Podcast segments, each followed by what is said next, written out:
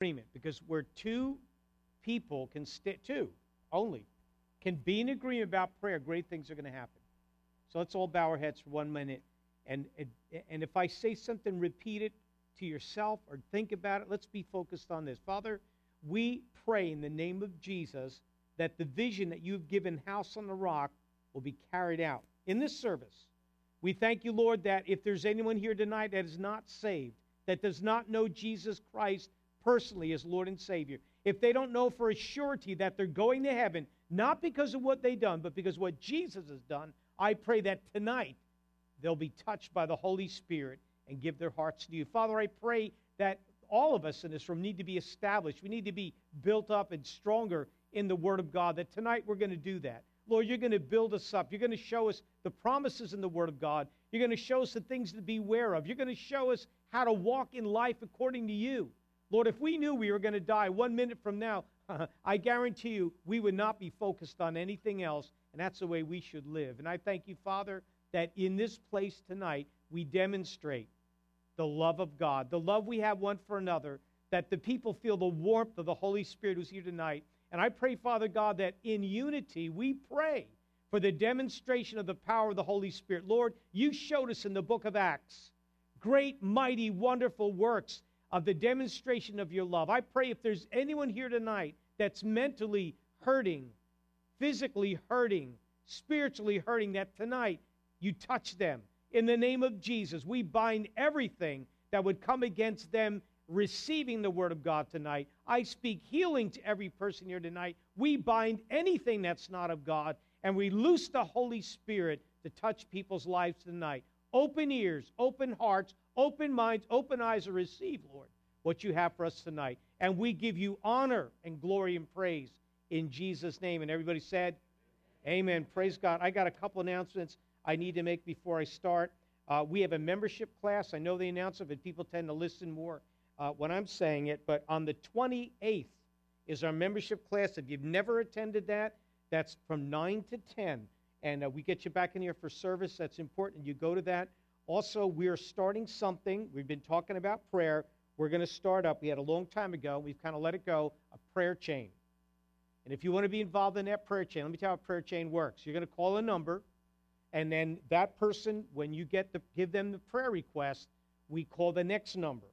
And if that's you and that's your number, everybody's going to be assigned the next number to call.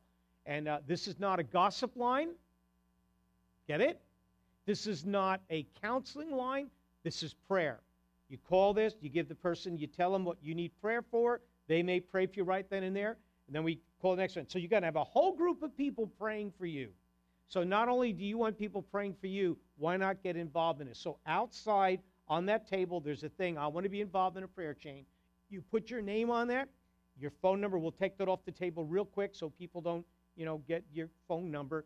But the person that you're going to be assigned to call, who's assigned to call you, and I think that's going to have a great work. Amen. And then Saturday's a men's meeting. I will be speaking. I got a great word for the men, besides some good food.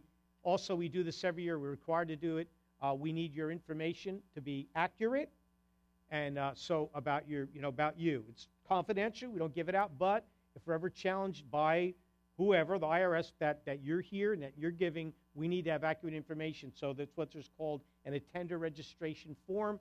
Nobody's going to see that. We just put that under lock and key in our counting room there, and then we have information uh, so we can we know who you are, where you live, and all that other stuff. And then we're coming after you. No, I'm only kidding. And then, um, oh yeah, and if we ever are closed, I thank you for coming out tonight. But if we're ever closed, you can go on our website.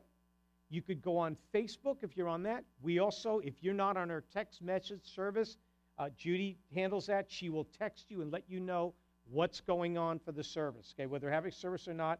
And uh, there's a form out there to fill out, put the information on. We take that off the table immediately. We put that in our records so we can have a text sent personally to you, and you know what's going on. We do that almost every single week. What's going on that week, the message title, who's speaking, whatever, and then if we're closing, that's the way you find out. My format, I came from a church, we never closed. Never. I mean, it could be a blinding blizzard, and there was always somebody to cover because uh, Dr. Lansman lived right down the street from the church. He was there. If there was 10 people, we had service. And usually I was there too. because I don't live that far. So uh, it, usually I don't cancel a service unless it's actively snowing and or they the, the lot isn't cleared. And thank God Larry's been handling that for us. And thank God, hallelujah, we got somebody doing a good job. And so we thank him for that. And uh, so we uh, that's how you, we let you know. Amen. Put your hands out to me. We'll come in agreement. Father, we believe in the name of Jesus that you are here tonight. I thank you, Lord, even as I speak, the Holy Spirit moves amongst us to heal, to set free, to encourage. I come against sad, bad, hurt feelings, whatever someone's feeling today, that that lifts off of you right now in the name of Jesus. That that that your body's healed, that your mind is set free. And Lord, we just thank you that at any moment you could be back, or we could go to you, whatever. And we have that confidence. We thank you for it, Father, in Jesus' name. And everybody said, Amen. So I'll be going 100 miles an hour here. We're talking about the books of 1st and 2nd Peter. Hope you've been blessed. Uh, and then we're going to do communion together as family. I hope you're coming on Sunday because we've been talking about the vision. If you don't know the vision of the church, you need to know the vision of the church. If you miss for a good reason, uh, you can listen to the service online. Find out what God is saying to us in this church for, for 2018. 2018. Amen. If you have a Bible, we're going to 1 Peter chapter 2. Just do a little background here. I was thinking about this before I came out. Let's talk about Peter. I like to get myself involved in what the Bible's all about. It's not just some book. Let's go back and, and live in Jesus' day. Here's Peter. They, they were not the most respected people. Shepherds and fishermen were like kind of, you know, low bottom of the totem pole in terms of respect from the people. Uh, and fishing was pretty tough. It was a tough uh, uh, profession that they had. And Peter was a fisherman. And fishermen were, were pretty tough. And Peter was probably one of the toughest ones. He suffered from what we call foot in mouth disease. He has a way of saying the stupidest things, uh, and, and especially to Jesus. So Jesus shows up one day, and you know, they just got done fishing and they're cleaning up, and here comes this holy man. I can imagine what Peter's thinking. Who the heck does this guy think he is? And uh, he says, Hey, can I borrow your boat a minute?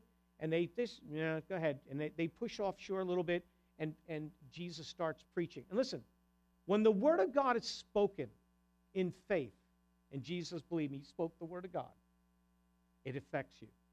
And I can tell you, Peter was sitting there probably so convicted, because who knows what he did? He was foul mouthed. Who knows what he did? And Jesus didn't care because he saw the guy's heart. And Peter was so convicted and that he gave his heart to the Lord. And then, and I often think about this. Many of us get saved and, and we're serving God, and then we screw up. And then we think God doesn't like us anymore and he wants something to do with us. Well, here's Peter. Peter was like a right hand guy. John and Peter were like, they were tight with Jesus. And Peter, you know, he's trying to, you know, every now and then curse word comes out and, you know, he apologizes to Jesus, whatever. I'm kind of living with this guy's being back there with him. And then one day, oh, Lord, I'll never leave you. I'll always be there with you. And then Jesus said, well, this is what's going to happen to me. And he says, this not, this can't happen to you. And Jesus says to him, get behind me, Satan. If, you, if somebody said that to you in church, you'd probably never go back there again, right? So he's maybe he's a little offended, but he, he lets it roll off his back. And then he says, I'll never leave you, Jesus. And so Jesus gets arrested Peter's ready to fight for him, cuts the ear off of one of the high priest's servants, and Jesus heals him. And he says, Put your sword away. And so Peter kind of sneaks in and follows the procession that brings Jesus back into trial. And now Peter starts to have second thoughts. And so he's sitting out there. Hey, aren't you one of Jesus' followers? No, I never knew him. That's called denying Jesus. Three times. And and Jesus told him, You're going to deny me. No way, no way. And then he hears that rooster crow. And everything Jesus told him happened. And it says that, and, and you know, in the movies, I don't know if this was true, as Jesus was going out, he makes con- eye contact with Peter. Can you imagine what Peter felt like? This is a guy that wrote this book. This is a guy that denied Jesus.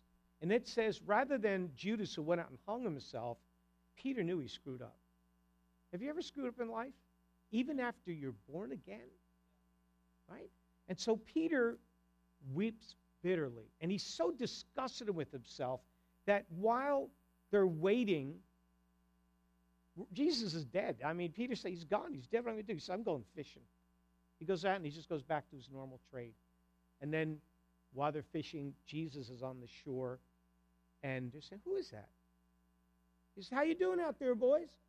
Peter says, Who is that? That looks like Jesus. Peter doesn't waste any time. He jumps in the water and he goes after. And he sees Jesus. And you know what? Jesus forgives him. So here's a guy that writes this book and he's telling us it's a letter to us as believers. And so I'm going to listen to this guy because this is guy is human. Close to Jesus, totally screws up, denies God, and Jesus receives him back.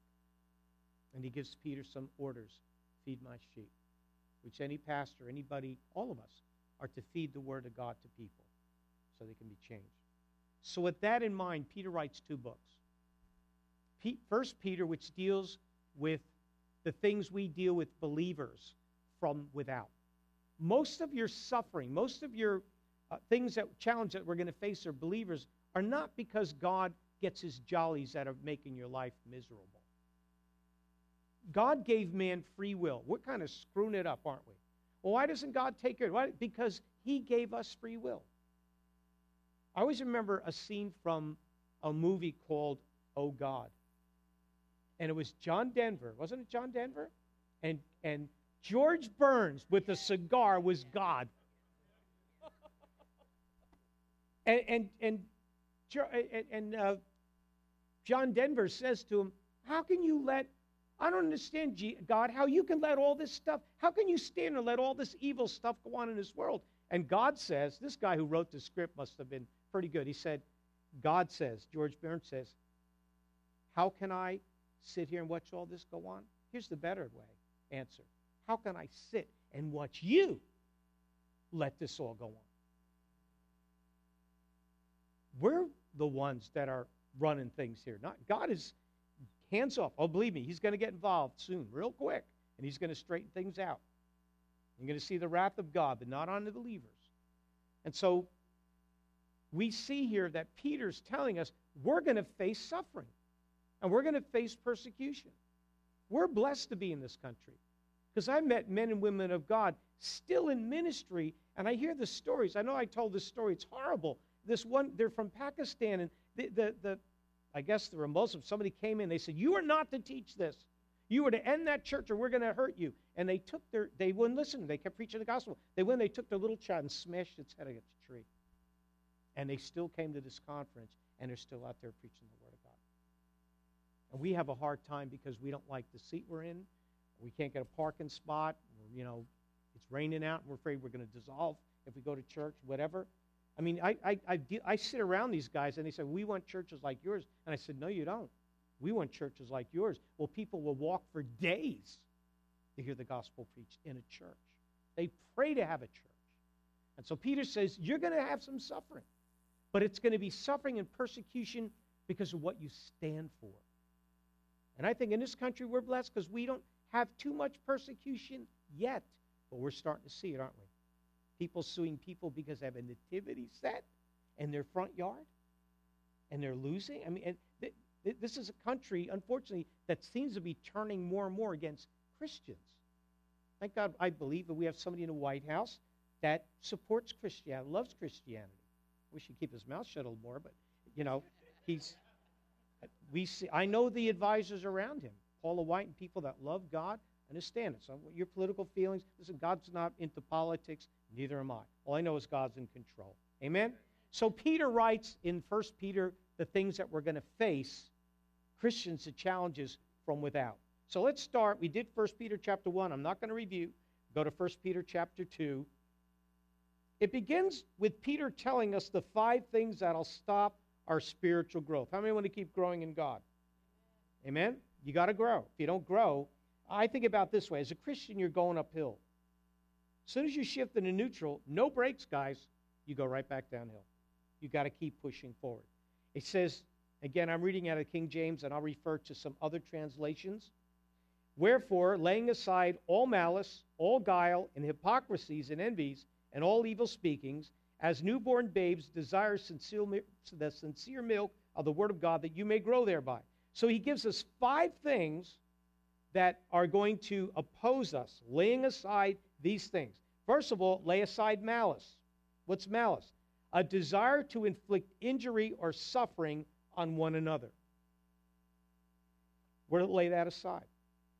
And you say, well, I, I really don't want to hurt anybody. Well, if it's in your heart or in what you say, I mean, Judy and I are always correcting each other when somebody cuts us off. We call them a jerk. And, you know, I don't, I, I don't want to inflict injury on them, but I may be doing that with my mouth. So I got to realize I, I, don't, I can't have this desire to inflict injury or suffering on anybody else. I also have to lay aside guile. What's guile? It's insidious cunning or treachery. The New Living Translation calls it deceit. Don't be deceitful. And then he says you got to lay aside hypocrisy, pretending to have a character or a belief or a principle that you don't have. Let's admit who we are. Don't be fake. You know, if a younger generation, they're looking for the genuine issue in Christianity. Now, I'm not going to walk around with a halo around my head, Bible in my hand, speaking in tongues, and I'm not doing anything. I'm, anything wrong. I'm real. I think I'm the same person. Mike, you know me real well. I think I'm the same person here as I am anywhere else. I don't go out and curse and do stupid things. I don't try to anyway. I, don't mean to. Out there, I'm the same person out there as I am here. I love God. I'm more afraid of God than anybody else. I'm afraid of God. I respect God. I love Him. And I don't want to be a hypocrite. So if you're going to say something, be it. Amen? And then he says here, uh, envies. Envies, laying aside of me. That's the desire for some advantage possessed by another. There's always going to be somebody who has more than you have. There's always going to be somebody who's better off than you are. But you are probably going to be somebody who's better off than somebody else or have an advantage that somebody else doesn't have. So don't, you know, I want this and I want that. Don't, you can't be that way. Whatever God has for you, He wants to bless you. You can desire to have something better in your life, that's okay. God wants that for you. But we cannot be uh, envious of somebody else. Well, Lord, I go to church every day and I pray and I read my Bible, and this jerk, excuse me, doesn't do this or doesn't do that, and you seem to be blessing him. Bible's clear about that. Don't look at other people like that. Because you keep doing evil, eventually it's going to catch up to you. Amen? And then it says, put away from you evil speaking. What's that? Tale bearing, slander, lies. If you don't know the whole story, shut up. And if you do know the story, shut up. You don't have to pass on things about other people. You know, the Bible says, where there's no wood, the fire goes out. So don't let anybody call you Woody because they're thinking that can give you something that gives them satisfaction. When you're talking about somebody else, you're usually talking about them to make yourself feel, feel better, stepping on them so you can elevate yourself. You know what? The greatest thing you can do is just don't be a judge. Man, get off judgment seat. It's so great when you don't have to judge other people. If they are what they are, they are what they are. All of us, the Bible says, have sinned and fallen short of the glory of God. Amen? So we're no better than anybody else. We all get our turn in being stupid. So don't criticize other people. In fact, the Bible is very clear. When I was going through some stuff, I believe it's in Galatians, it says, Those of you who are spiritual, seek to uplift and help people that have fallen lest you fall into the same thing. Judge not, lest you be judged. Now, that's an interesting thing, judge not, lest you be judged. In other words, if you're judging somebody for something, you're going to be judged for the same thing. Which means if you're pointing fingers about what other people have done, whether they're doing it now or did it in the past, you got those other fingers pointing back at you. You're going to get your turn to do the same stupid thing. Don't judge other people. Got it? Malice, guile, hypocrisies, envies, all evil speaking, tale bearing, slander, lies. I love what the New Living Translation says. So get rid of all malicious behavior and deceit. Don't pretend to be good. Be done with hypocrisy, jealousy, and backstabbing. Right? He's telling us what to do. Verse 2 As newborn babes, desire the sincere milk of the word that you may grow thereby. If so, be ye have tasted that the Lord is gracious. In chapter 1, which we studied, Peter explained about having about us being having to be born again. To be born again is to say, realize I don't know it all. I can't save myself. I need a savior. And then what happens? You become as a newborn babe. And that, that's what a lot of people don't understand. When somebody receives Jesus Christ as Lord and Savior, they're laying aside all their rationale, all their thinking about how they think and what they need to do to go to heaven and please God. Lay it aside. In fact, we need to learn to lay a lot aside because there's three kingdoms operating at the same time, right? You all know what they are. The kingdom of darkness, that's all the evil. The kingdom of man, that's man's education, rationale, and they're thinking about how things should be. And then we got the kingdom of God. And what did Jesus say in Matthew 6:33? Seek first the kingdom of God. Learn to live the way God lives because eventually we're all going to be in the kingdom of God if you believe Jesus Christ is Lord. I'd rather learn it here. That's why we're here. We're being trained to think like God thinks, speak like God speaks, and act like God acts, and act like God, and react like God reacts. We're learning that. We're in school. Say, life is school. Amen. Now, so Peter's telling us you're a baby. And you got to understand it. All of us are at different levels of growth as Christians. We have some babies here. And we have some adolescents here, our young, you know, middle aged kids. And then we have adolescents. Adolescents know everything, right? And then you have young adults, and then you have mature adults. And maturity is a lifestyle that comes over time. It's a long, long process. Amen? And so he says if you want to grow, as a Christian, and you need to grow as a Christian, we need to desire the sincere milk of the Word. Now, remember I told you what that word sincere meant? Remember back when, there are times, Roman times, if you were a wealthy household, you had statues. When you go back, you look at Roman time, everybody had statues. And what you do, is you'd commission a sculptor to make a statue. It may be of you, it may be of a god they worship, maybe a, it could be anything. And so it would take a long time. I don't know how they do it, but they, you ever see these guys when they take these stumps or logs and they're out there with chain, and here's this beautiful eagle. We saw that when we went to the, the West End Fair. We saw this guy doing this. I said, man, this is incredible. But somebody takes this, somebody takes this block of stone and they're chiseling away and they make this beautiful statue. And it's worth a lot of money. But if you hired a you know guy that's not that good, he's chiseling away, boom, the nose comes off. Oops. Well, they they're not going to stick it on with glue. So what they would do is they would make wax, and they'd stick it on, and they blend it in, and it looked great till the sun came out. And that's what the word sincere means without wax. So we're to desire the sincere milk of the word. The, the sincere milk of the word of God is the true word of God that afflictions, sickness, disease, consequence, whatever, will not melt under the heat of affliction. When you know the Word of God, it's the Word of God. And it's not going to change. That's why the whole theme of this church is Matthew 7 24. He that hears these sayings of mine and does them is like the guy who's building his house on a rock. And when the floods and the rain came, that, that, that foundation's not going to wash away. And so Peter's telling us desire the sincere milk of the Word of God, which means without any compromise of what that Word of God means. The New Living Translation says, Cry out for that spiritual milk that you may grow now that you have tasted the Lord's kindness. What's the Lord's kindness? That He saved your butt. That by His grace and mercy, He's not looking at you as the way we are. He looks at Jesus who died on a cross bearing your sin, who said, if he had to say your name, he would have said it Father, forgive them, for they know not what they do. Jesus is seated at the right hand of the Father. And next, up there somewhere, and I believe it says in Hebrews, what they did in the Old Testament was a type and shadow of what really is. So in heaven, there's a seat called the mercy seat. And when Jesus died, I believe he took his blood or maybe the angels, I don't, and they sprinkled that blood on the mercy seat, just like they did in the Old Testament.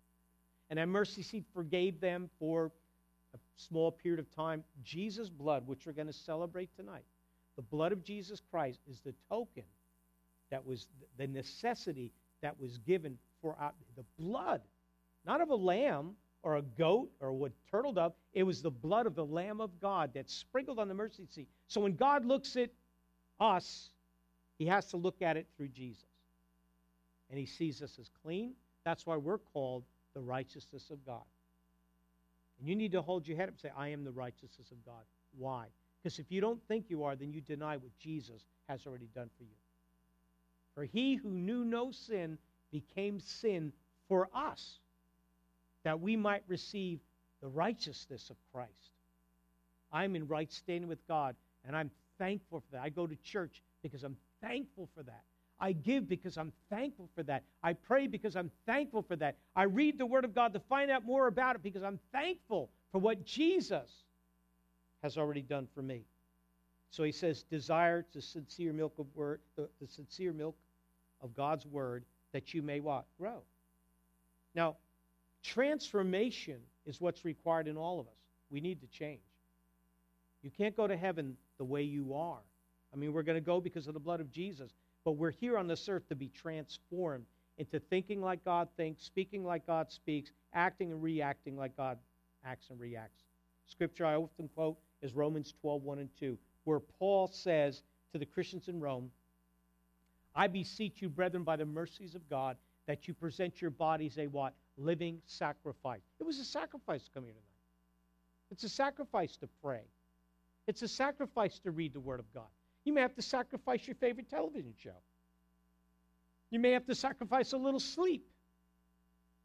You may have to sacrifice something you would rather be doing tonight than being here. It's a sacrifice. It's a living, ongoing, something you do, sacrifice. I beseech you, therefore, brethren, by the mercies of God, that you present yourself a living sacrifice, which is your reasonable service. And that you not be conformed to this world. We're already conformed. By the time we receive Jesus, many of us already conformed to the world. We think like the world thinks, we act like the world acts, we react like the world, and we speak like the world. And God says, can't be that way. You've got to change. And so transformation is going to take place how? By renewing, it says in Romans, be not conformed to this world, but be transformed how? By the renewing of your mind. When we go to school, we renew our minds. When we go to college, we renew our minds. We are renewing our minds to what God says. Doesn't make sense to give. Oh, there goes my money. No, give and it shall be given unto you. Good measure, pressed down, shaken together, shall men give unto your bosom. Bring all the tithe in the storehouse, says the Lord, and prove me. It's the only place in the Word of God where you can prove that God is God. Prove me now, here it saith the Lord, if I will not open the windows of heaven and pour out a blessing for you that you can't even receive. It's so much. When you give to God, it's like sowing. You don't sow one seed and get one seed back, you get multiple back. That's contrary to human thinking. Love your enemies, contrary to human thinking. We want to slit their throats, slit their tires, kill them because they're our enemies. And yet God says, love your enemies. Doesn't make any sense. Bless those that curse you. The next time somebody flips you the bird or yells at you, you know what you say to them? God bless you. Or, you're good. How what was that? How go? You're so good looking. So why what can we have a different? That's from Seinfeld. I never watched Seinfeld, but Julie's been watching reruns, and they wanted to come up with something different than saying "God bless you," obviously because they're that was such an anti-God. There's so much crap in that show. It's funny, but man, all the little things underneath that they took. That's why it's called programming, right? You're being, they were being, you were being reprogrammed that this is okay. There's a lot of junk in there. No, it's fun. No, it's not. You don't understand. Everything you hear, you hear gets down and you start to believe. Don't let me make the Fol- say the Folgers thing again, all right? So you know what I'm talking about. What you hear over and over again, you will know. Amen? I got to come up with some new ones. All right, so he's telling the word desire, of the, the desire, the sincere milk of the word God, that we may change, grow. We've got to grow. Okay? Now, verse 4 explains what Christ should be to the believers. To whom coming as unto a living stone, disallowed indeed of men, but cho- I'll explain this a minute, but chosen of God, precious. Jesus was called this cornerstone. He is the founder, finisher of our faith. He is Christ. He is God. He's the rock of our salvation. That's how we should see him. The Amplified Bible says, Come to him, to that living stone which men tried and threw away, but which is chosen and precious in God's sight.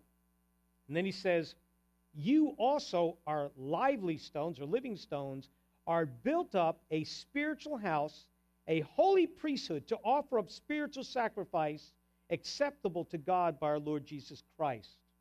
Amen. Let me keep going. Wherefore also it is contained in the scriptures Behold, I lay in Zion a chief cornerstone, elect precious, and he that believes on him shall not be confounded. Unto you, therefore, which believe, he is precious.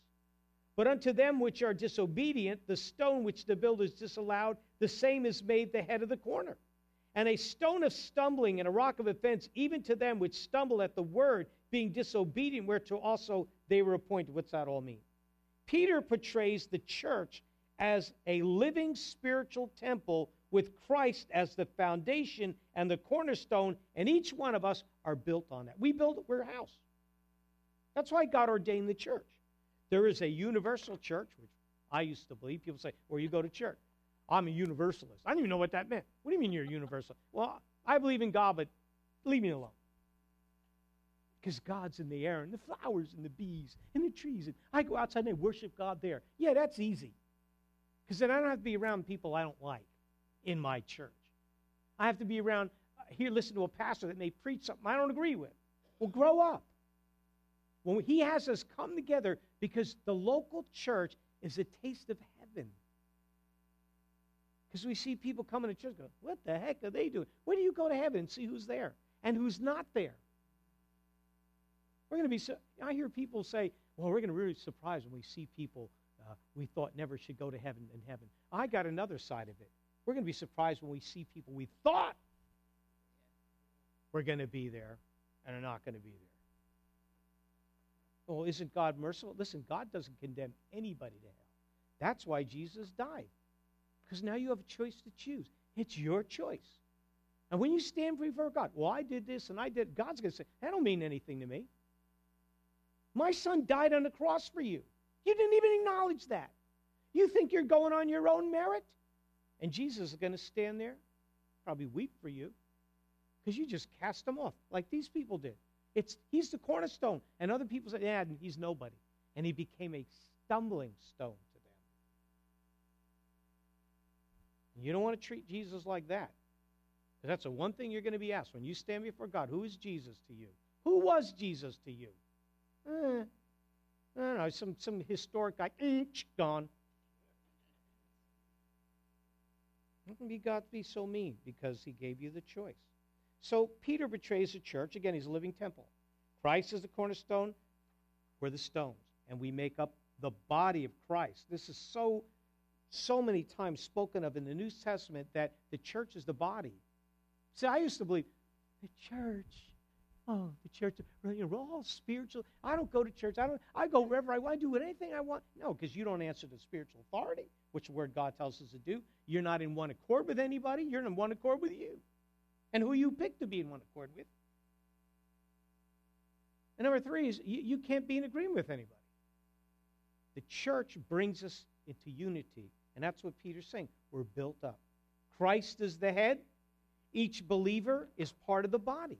And this is the picture of community, which I'll be talking a lot about Sunday. Together, our individual tasks are fulfilled for the betterment of the body. What are you doing to fulfill and make better your local body? Well, I warm a seat. Well, good for you. Anybody can do that. Jesus, the cornerstone, was rejected by the Jews. It was foretold in Psalm 118, verse 22. Read it. In, Isaiah 8, 14, He is the stone that makes people stumble, the rock that will make them fall. You there. What are you going to do with Jesus? Verse 9 and 10. You guys getting anything out of this? 9 and 10. Oh, this is great.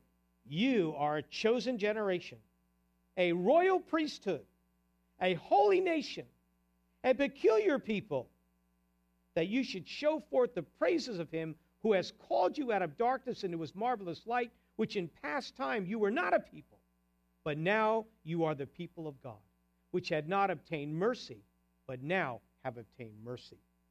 If there's one thing, when I finally found a church where they kind of agreed with what I believe, is that God's good.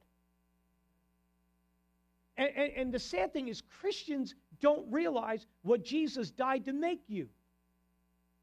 I'm a little old worm. I hate these songs. Hanging on to the income.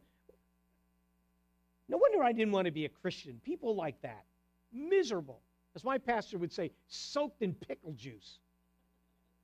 Miserable people. Why would you want to be like them? They're so miserable. They have such a low esteem of themselves. And yet Jesus Christ died to make you somebody on this earth. Not that we're to boast about it, but he says this. How many believe in the Bible? Then listen to what he says.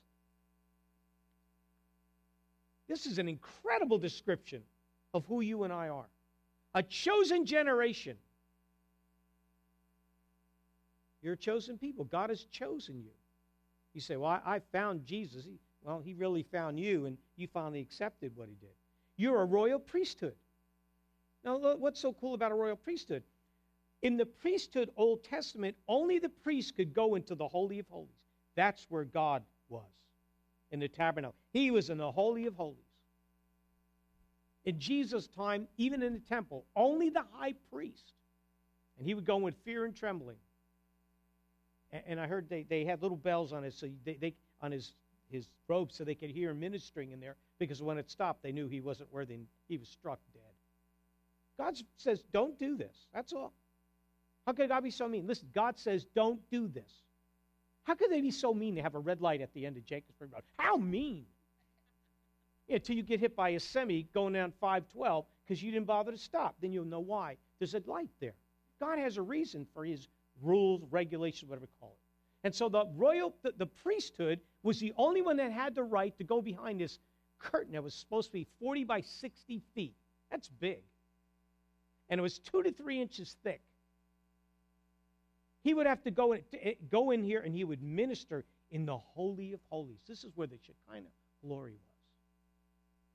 And when Jesus died on that cross, it says that that curtain ripped from top to bottom, ripped right open. It was without seam, without it was it just ripped open, exposed the holy of which meant what? Everyone has the right. If Jesus bought us the right to go before the holy of holies, you can do that right now. You go tonight. Get on your face. It says we can come boldly before the throne of grace. You got to picture that. Go into a room and just get on your knees and see yourself in the presence of God. We have a right to do that because what Jesus has done. I'm a filthy rag, but I can go before God. Why? Because Jesus made me what? A royal priesthood. What's the priest do? A priest ministers to God on behalf of the people and ministers to the people on behalf of God. What a privilege we have. You can minister on behalf of me. Pray for me. Please, as your pastor, pray for me. You can minister on my behalf. And when I go before, and, and then when you're before God, you're going to minister to God on my behalf, and then you're going to minister to me on his behalf. How do you minister to me? You love me. You pray for me. It's twofold. That's the role of a priesthood. You're a chosen generation. You're a royal priesthood, right? And then it says here, um, we're a holy nation. God sees Christians who believe in Him as a holy nation. In this world, we're a holy nation. Not because of what we've done, but by the grace and mercy of God, I've been made a holy nation. And you're a peculiar people. You really are. You guys are. You're peculiar. that means you're sacred and you're set apart. You don't fit into the mold here. We should be different, but not different, stupid different. You know, I had relatives, they condemn me all the time, and they were just weird. I'm sorry. Better, they thought they were better than everybody else. Their church was the only church that was right. You know, they carried their Bibles. If you know the Bible, you're a jerk. I mean, everybody was a scum of the earth. Everybody was a gum on the bottom of God's shoe, and they were. That's a very bad attitude to have. You're saved by the grace of God, so can they be. What are we called? Ministers of reconciliation. That's all we're supposed to do. We're to reconcile people to God. How do you do that? Do you know that Jesus loves you? Do you know that He died for you? Do you know that He has forgiven your sin? And all you have to do is acknowledge that? And that's what's going to save you here on earth and save you in the in, when you stand before God is you acknowledging Jesus Christ as your Lord and Savior. He saved you. He died for you. That's what we're supposed to present to people. Not you're going to hell. You're going to burn in hell. You better go to my church. And you know I'm counting your sins, and you got a lot. no, no, you don't do that. You don't do that. We are a holy nation. We're we're a peculiar, set apart people. I should think differently than the world thinks. I should speak differently than the world speaks. And I don't mean, oh, thus saith the Lord, and you know, you're saying thys and these and those. God doesn't talk that way anyway. But it means you're not going to talk negative. You're not going to talk negative about yourself or other people. You're going to talk the way Jesus would talk. You're going to talk building up, encouraging, love. Your speech is going to change. See how Jesus talked? That's how we talk. I don't hear Jesus complaining, moaning, groaning, whatever. He had confidence in what the Word of God says. So you are a holy nation. You're a generation, a royal priesthood, a holy nation, and you're a peculiar people. I don't know if I let anything out. So you got to say that to yourself, who you are. Look in the mirror. That's what Jesus made you. Why? Why has He made you these things? so you can declare the praise of him who has called you out of darkness into his wonderful light or his truth. We, we're supposed to be different, but not we're different. There's got to be something about us that, if we're light, we should be drawing people to. Church should be a lighthouse. It should be a place of salt, which means it should make people thirsty. Look at all these idiots on a Wednesday night in that parking lot of that church. They should understand that, you know what? I heard people are being healed there. I hear people's lives are being ch- turned around. I hear they're feeding people. I hear they, they, they supported a whole bunch of families through the Salvation Army. I heard they helped build churches all around the world. That's what they should be hearing. Why? Because we're peculiar, we're different. We're different than the world and that should draw people. Remember, we're not always what God has made us to be, he says, but you were made what God made you to be by his grace and his mercy. Amen? It's like God buying you a lifetime membership to a health club. Because he knows if you have that, maybe you'll do what you're supposed to do, get in shape. Now, this is an example. You understand what I'm saying? So if he, if he makes you his special people, he's hoping that you do desire the sincere milk of word, the Word of God and that you grow. He's given you right to do that. We're going to have to stop here because we're going to have to do communion. Amen. Father, we thank you for your word.